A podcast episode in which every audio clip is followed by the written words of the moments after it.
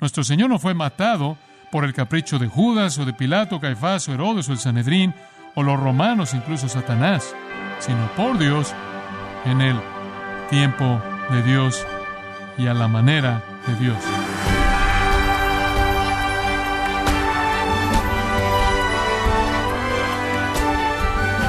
Le saluda su anfitrión Miguel Contreras, dándole la bienvenida a su programa Gracias a vosotros con el pastor John MacArthur. Por 1500 años los judíos celebraron la Pascua sin interrupción, hasta que Cristo tomó los elementos de la misma, llevándonos a la celebración de la mesa del Señor. ¿Alguna vez ha pensado en el significado profundo de la nueva Pascua? Hoy, John MacArthur nos muestra cómo la última Pascua es también la primera cena del Señor, cuando el Antiguo Testamento termina para darle comienzo al Nuevo. Estamos en la serie El drama divino de la redención, aquí en Gracia a vosotros. Quiero llevarlo al capítulo 14 de Marcos y versículos 17 al 26. Marcos 14, versículos 17 al 26. Y cuando llegó la noche vino él con los doce, y cuando se sentaron a la mesa mientras comían, dijo Jesús, De cierto os digo que uno de vosotros que come conmigo me va a entregar. Entonces ellos comenzaron a entristecerse y a decirle uno por uno, ¿seré yo? Y el otro, ¿seré yo? Él, respondiendo, les dijo, es uno de los doce, el que moja conmigo en el plato. A la verdad, el Hijo del Hombre va, según está escrito de él. Mas hay de aquel hombre por quien el Hijo del Hombre es entregado. Bueno le fuere a ese hombre no haber nacido. Y mientras comían, Jesús tomó pan y bendijo y lo partió y les dio, diciendo, Tomad, esto es mi cuerpo. Y tomando la copa, y habiendo dado gracias, les dio y bebieron de ella todos. Y les dijo, Esto es mi sangre del nuevo pacto, que por muchos es derramada. De cierto os digo que no beberé más del fruto de la vid hasta aquel día en que lo beba nuevo en el reino de Dios. Cuando hubieron cantado el himno, salieron al monte de los olivos. Esto se lleva a cabo, como usted sabe, el jueves por la noche de la semana de la pasión. En esa tarde, los cuatro evangelios encajan los siguientes componentes. La comida misma de la Pascua, cuando Judas es desenmascarado, la acción de Satanás, la confrontación de Pedro acerca de su negación, la discusión entre los apóstoles acerca de quién de ellos será el más grande, el acto sin paralelos de lavar sus pies, la enseñanza de Juan 13 al 16, la cual incluye la promesa del Espíritu Santo y la persecución y los demás recursos que van a estar disponibles para ellos, la oración de Jesús en Juan 17 y algunas otras advertencias a los apóstoles. Todo eso ocurre y está entretejido y en torno a los acontecimientos que se llevan a cabo durante las muchas horas de la Pascua. Dividámoslo simplemente en dos partes, la Pascua final y la primera comunión. Muy bien, Veamos la Pascua final. Ahora, esta noche es una transición monumental. No puedo enfatizar eso demasiado. Lo viejo se fue, lo nuevo ha llegado. En el versículo 17 recogemos cuando llegó la noche, vino él con los dos y cuando se sentaron a la mesa mientras comían. Deténgase ahí. Ahora Josefo, el historiador, nos dice que no menos de diez hombres y no más de veinte se comían un cordero de la Pascua. Entonces habrían escogido su cordero, habrían ido al templo, habría sido matado por el sacerdote, ofrecido en el altar, algo de la carne se había quedado, algo de la carne se había quemado, y el resto habría sido llevado por los discípulos de regreso al lugar de la Pascua, y estaban listos para comérselo. Según Éxodo 12, 43 al 46, tenían que comérselo todo. Y entonces habrían pasado la tarde, el número apropiado de hombres, once de ellos más Judas, más Jesús, dentro del marco de 10 a 20 y habrían disfrutado de esa comida de Pascua. Ahora, permítame darle una idea de lo que pasaba en una Pascua. Y lo que usted tiene que entender es que esta es una serie de cosas, una secuencia de cosas en la Pascua, en la Pascua y en torno a ella que estaban entrelazadas con los otros elementos que sabemos que estaban ocurriendo en esta noche. Primero comenzaba con una oración de gracias y era seguida por la primera copa de vino rojo diluida en dos partes con agua. La primera copa de vino tinto diluida en dos partes con agua. Después de esa primera copa, lo cual en cierta manera lo inicia, había un lavado ceremonial y de hecho sucedía de las manos. De hecho se lavaban sus manos porque comían con sus manos. Y había un significado ceremonial en esto porque simbolizaba la necesidad de limpieza y la necesidad de santidad. Entonces, la copa de apertura y después la limpieza después de la oración de gracias.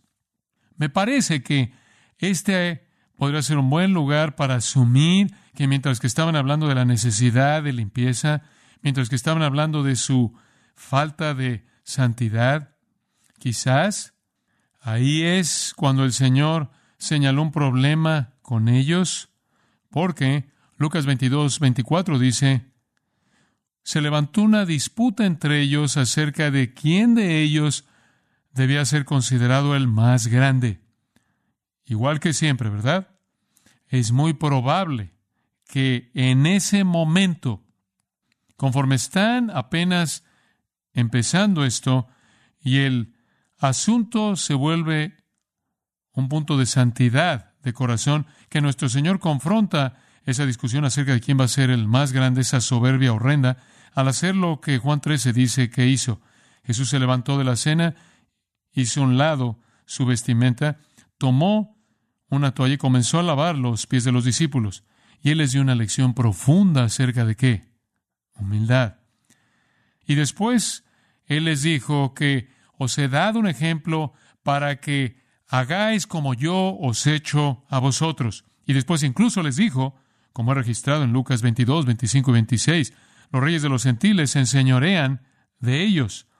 Eso es lo que los gentiles hacen. Pero no debe ser así con vosotros. Él procede a decir, el mayor entre vosotros se vuelve como el menor, como el siervo, el esclavo. Esto fue seguido entonces, este lavado, al comer las hierbas amargas. Esto es cuando el pan era roto, era un pan plano, no una hogaza grande, pan plano, roto y distribuido, después metido en una pasta hecha de fruta y de nueces, y después, después de eso, es en cierta manera, habría sido el primer tiempo, cantaban el Jalel, el Jalel de la cual obtenemos la palabra aleluya, es una serie de himnos que alaban a Dios del Salmo 113 al Salmo 118, y las cantan todas en la Pascua. Y después venía la segunda copa de vino. Y después de esa copa vendría la comida del cordero. Y después de que se acababa el plato principal, venía la tercera copa de vino. Y después de eso cantaban el resto del Jalel, el Salmo 115, 116, 117 y 118. Y después tenían una probada final de vino y un salmo más y se iban. Esa era la tarde. Eso podía haber sido hecho en una cantidad de tiempo bastante breve, no obstante, se extendió muchas, muchas horas, siendo interrumpida por las otras cosas que hablamos que estaban pasando. Al principio de esta celebración, en esta secuencia, nuestro Señor dice algo que creo que es importante que oigamos. En Lucas 22, 15 y 16. Él les dijo, he anhelado comer esta Pascua con vosotros antes de que sufra. El lenguaje es muy, muy fuerte. Literalmente él dice, deseo con un deseo. Eso es enfático en el griego. Esta es una pasión muy fuerte. Debo celebrar esta Pascua con ustedes antes de que sufra. Esto tiene que suceder por todas las razones que le dije. No solo porque es correcto, porque es mandado por Dios, sino porque Él debe hacer esta transición él debe terminar una era. Él debe llevar a su fin un sistema entero e iniciar uno nuevo. Y Él debe establecer todas las promesas sobre las cuales todo creyente a lo largo de toda la historia redentora se encuentra. Y Él debe hablarles de la venida del Espíritu Santo. Y Él debe confrontar su pecado. Y Él debe darles una lección de la humildad. Y todas estas cosas son tan contundentes. Él sabe que no puede morir hasta que todo esto se ha delineado claramente para ellos y el Espíritu Santo lo va a traer de regreso a su memoria en el futuro, y van a escribirlo, y va a ser registrado en la Escritura, y vamos a seguir esa instrucción y aferrarnos a esas promesas. Y hay otro componente. Juan 13 comienza al decir esto. Él amó a los suyos que estaban en el mundo, eistelos, al máximo, al límite, hasta lo sumo. No era simplemente una demostración teológica aquí. Lo que Él les dijo, lo que Él les prometió, lo que Él se comprometió con ellos y lo que Él llamó que hicieran, todo fue parte de una instrucción amorosa. Conforme están reclinados en la mesa y comiendo, Jesús dijo, De cierto os digo que uno de vosotros me traicionará, uno que está comiendo conmigo. En algún punto en medio de esta Pascua, esta última Pascua, Jesús dice, uno de ustedes me va a traicionar, uno de ustedes. Bueno, ellos no tenían idea que era Judas. Versículo 19. Entonces ellos comenzaron a entristecerse y a decir uno por uno, ¿seré yo? La palabra entristecerse, lupeo, significa afligido, entristecido, profundamente adolorido. Mateo añade que estaban excesivamente esfodra de manera fuerte, afligidos de manera violenta, agitados. Juan 13:22 dice que estaban dudando de quién hablaba. No tenían idea. Durante tres años, Judas había sido el más inteligente de los hipócritas. Cuando predicaban, él predicó. Cuando hablaban del reino, él hablaba del reino. Cuando oraban, él oraba. Cuando escuchaban, él escuchaba. Aparentemente, cuando ellos sanaban, él estaba allá afuera sanando en su conmoción y sin poder creerlo no tenían idea. Entonces uno por uno cada uno de ellos dice, ¿seré yo? Estos hombres eran honestos, odiaban la hipocresía de manera humilde, amaban a Jesús a su propia manera, deseaban que su maestro les diera una respuesta honesta y querían saber si era uno de ellos. Hicieron una pregunta honesta. Judas era un hipócrita tan apto, un ladrón tan hábil, que él había estado robando de la bolsa todo el tiempo y ellos tampoco sabían eso. Por mucho que él operó en base a sus propios deseos malos, miserables, él no operó fuera del plan de Dios y tampoco alteró el plan de Dios, ni estorbó el plan de Dios o ajustó el plan de Dios, porque versículo 21 dice, porque el Hijo del Hombre va como ha sido escrito de él. Todo detalle, los detalles de su crucifixión en el Salmo 22, el significado de su crucifixión en Isaías 53, el detalle de él siendo perforado en Zacarías 12:10, los detalles de su resurrección en el Salmo 16 y otras características de la profecía del Antiguo Testamento, todo escrito por adelantado. Esa es la razón por la que cuando Pablo predica el Evangelio en 1 Corintios 15, versículo 3, él dice, Cristo murió conforme a las Escrituras, y el siguiente versículo, y resucitó el tercer día conforme a las Escrituras. Todo estaba presentado en la Escritura. Nuestro Señor no fue matado por el capricho de Judas o de Pilato, Caifás o Herodes o el Sanedrín o los romanos, incluso Satanás, sino por Dios en el tiempo de Dios y a la manera de Dios. Aún así, el versículo 21 dice, hay de aquel hombre por quien el Hijo del Hombre es entregado. Habrá sido bueno para ese hombre si no hubiera nacido. El hecho de que Dios usó a Judas en su plan no justifica a Judas. En caso de que se preguntara, Dios va a usar a todo ser humano que lo rechaza a Él para cumplir su propio propósito en su propio plan, y ninguno de ellos será justificado porque nuestro Dios soberano está por encima para sus propios fines y sus propias glorias las decisiones de ellos. Eso no es nada diferente de Judas de lo que es con cualquier otra persona. Si alguien piensa que puede estorbar los propósitos de Dios al actuar en contra de Cristo, y en contra de su iglesia y en contra del Evangelio y en contra de Dios mismo, eso es un necio, con toda seguridad, porque Dios ordena todo según su propio propósito. Judas, como cualquier persona que rechaza, como cualquier pecador, actúa en base a sus propios motivos, actúa en base a su propia decisión, actúa por su propia voluntad, como resultado de sus propias maquinaciones mentales y los impulsos de sus propias concupiscencias malas. Él opera en base a su propia avaricia y su propio egoísmo y su propio materialismo, y él traiciona a Cristo. Y él opera en todo esto. Sin embargo, todo lo que él hace es encajado por Dios en una parte divinamente escogida del plan de Dios, de tal manera que Judas tiene una función crucial en la muerte de Cristo, así como Dios lo diseña. De hecho, se le permitió ser un apóstol por esa razón. Sin embargo, el Señor le dio la oportunidad, incluso mientras que él estuvo aquí, de creer la verdad, pero el rechazo fue su decisión y él será castigado por ello. Ay de aquel hombre por quien el Hijo del Hombre es entregado. Ay de aquel hombre.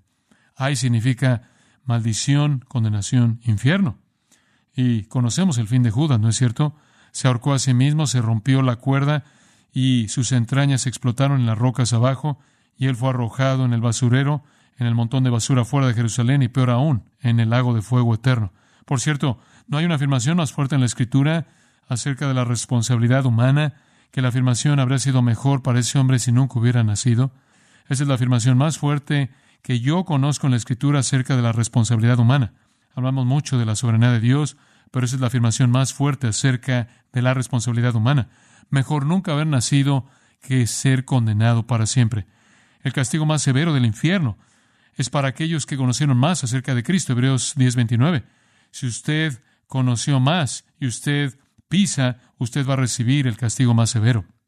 Añade a lo que hemos experimentado toda la enseñanza en Juan 3 al 16, la relación sumo sacerdotal de Jesús y otras cosas que los escritores del Evangelio nos han dicho y usted va a llenar esa tarde.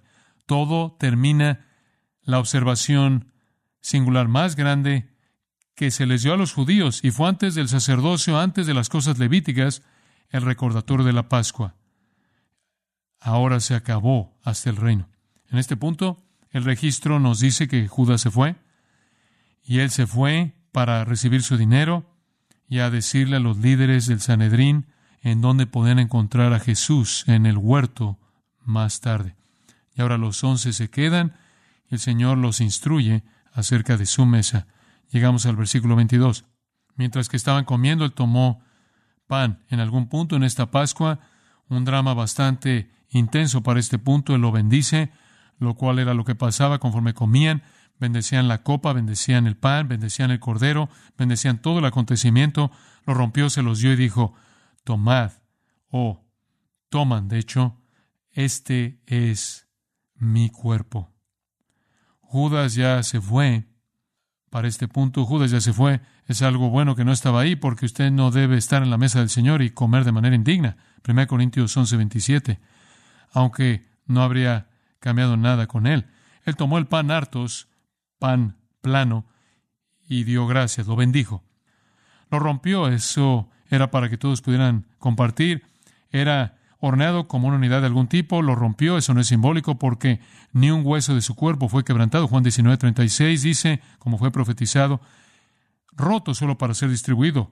Fue dado a ellos, tomad, comed, y después dijo, este es mi cuerpo, y eso es nuevo. Y el pan de la Pascua jamás había sido nada más que un memorial de la Pascua misma en Egipto, y el pan sin levadura que horneaban para esa cena de la Pascua. Todo esto es totalmente nuevo. De hecho, Lucas añade esto, Lucas 22, 19. Este es mi cuerpo que por vosotros es dado. Eso es tan importante, ¿no es cierto? Haced esto, y aquí están las palabras clave, en memoria de mí. Haced esto en memoria de mí. Eso explica lo que este acto significa.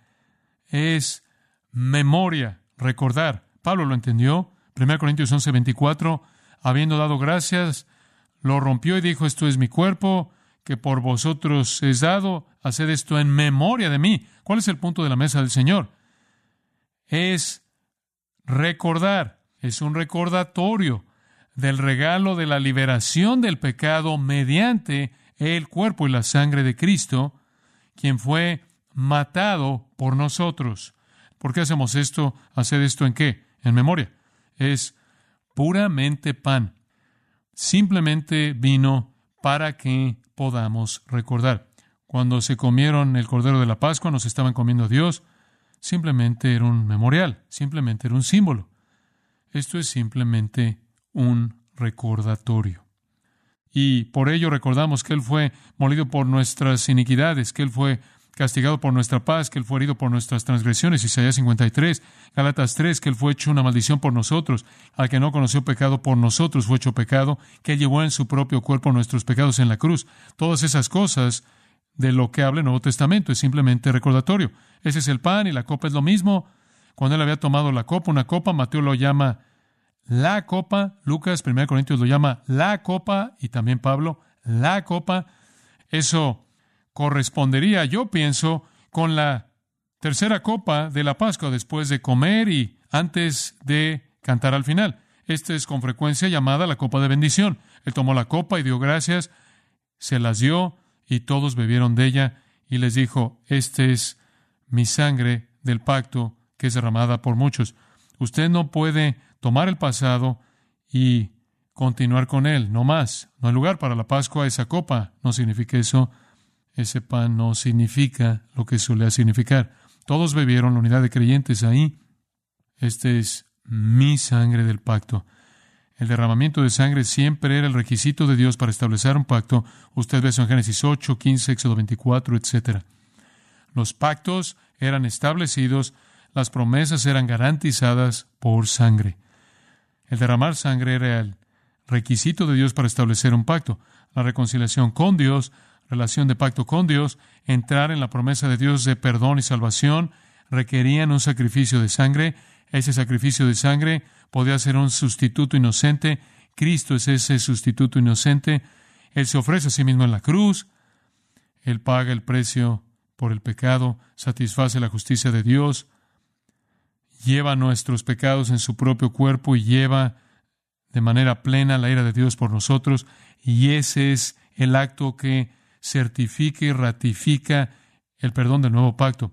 La compra en sí de nuestra redención fue hecha por Cristo. Ahora no hay más necesidad para corderos simbólicos. Lo único que necesitamos hacer es recordar la cruz, recordar la cruz. El Cordero de Dios que quita el pecado del mundo. Entonces, nos reunimos, ¿no es cierto? Y de nuevo, dando esperanza de confianza. Versículo 25, de cierto os digo, nunca volveré, lenguaje fuerte, enfático, jamás, jamás, otra vez, beberé del fruto de la vida hasta ese día cuando la beba nuevo en el reino de Dios. Oh, no solo en el reino venidero volveremos a unirnos al Señor y no solo nos volveremos a unir a Él para venir a su mesa para celebrar la Pascua, sino que también celebraremos su mesa de comunión. Ese es el reino. Mateo, Marcos y Lucas registran esta afirmación que nunca lo volveré a hacer hasta que lo haga con vosotros en el reino. Tiene que haber un reino.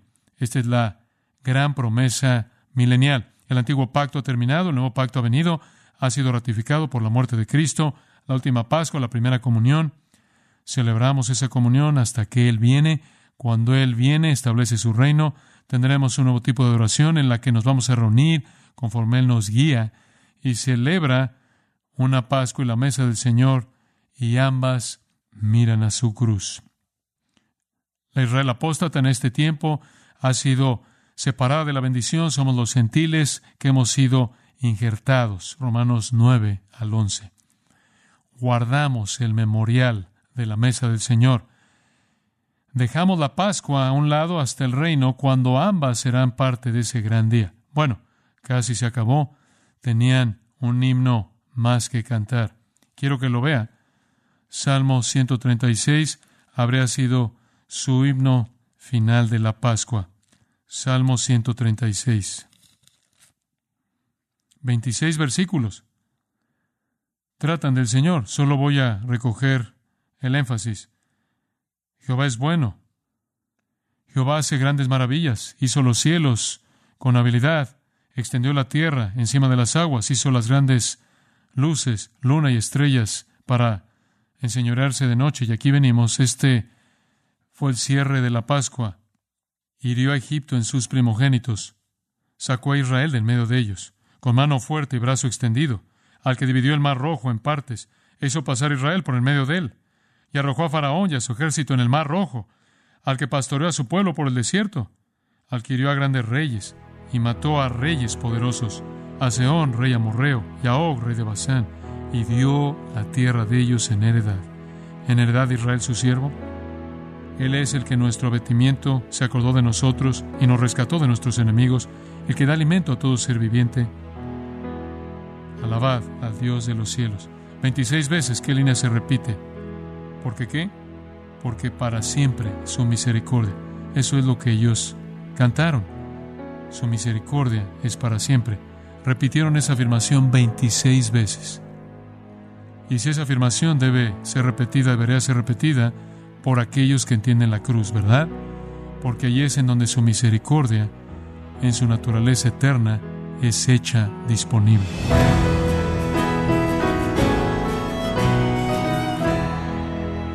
John MacArthur nos alentó con la verdad maravillosa de que los creyentes recordamos a nuestro Señor y su obra expiatoria cuando participamos de esta cena conmemorativa, celebrando la liberación de Dios del pecado. Es la serie El drama divino de la redención, en gracia a vosotros. Estimado oyente, permítame compartirle esta carta que nos envió Sandra López desde Colombia, quien nos dice lo siguiente. Buenas tardes, mi nombre es Sandra Parra, vivo en Yopal, Casanare, Colombia. Hace siete años hemos sido edificados por el pastor John MacArthur a través de YouTube. Hemos visto, mi familia y yo, sus enseñanzas, pues en esta ciudad no hemos encontrado una iglesia para congregarnos. Empezamos a escuchar las enseñanzas del pastor MacArthur en el año 2005 y damos gracias a Dios por este ministerio. El día primero de junio del presente año, recibimos con alegría la noticia que hay una iglesia local de Grace en la ciudad de Bogotá. No sabíamos que estábamos con esta oportunidad en nuestro país. ¡Qué bendición! Muchas gracias a Sandra por su carta. Nos alienta a saber cómo Dios está obrando en nuestros oyentes. Y alentamos a usted, estimado oyente, que nos escuche y no nos ha escrito para que haga lo mismo que ha hecho Sandra y otros oyentes en otro momento, es saber cómo Dios obra en el corazón de ustedes. El fin y objetivo, se los recuerdo, es llevarles todo el consejo de Dios hasta donde se encuentran.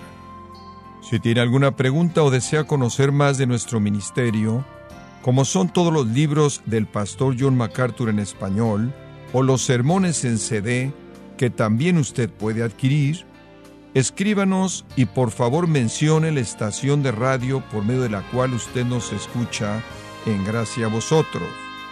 Es importante conocer no solo el país y ciudad de donde usted nos escucha, sino también la radio.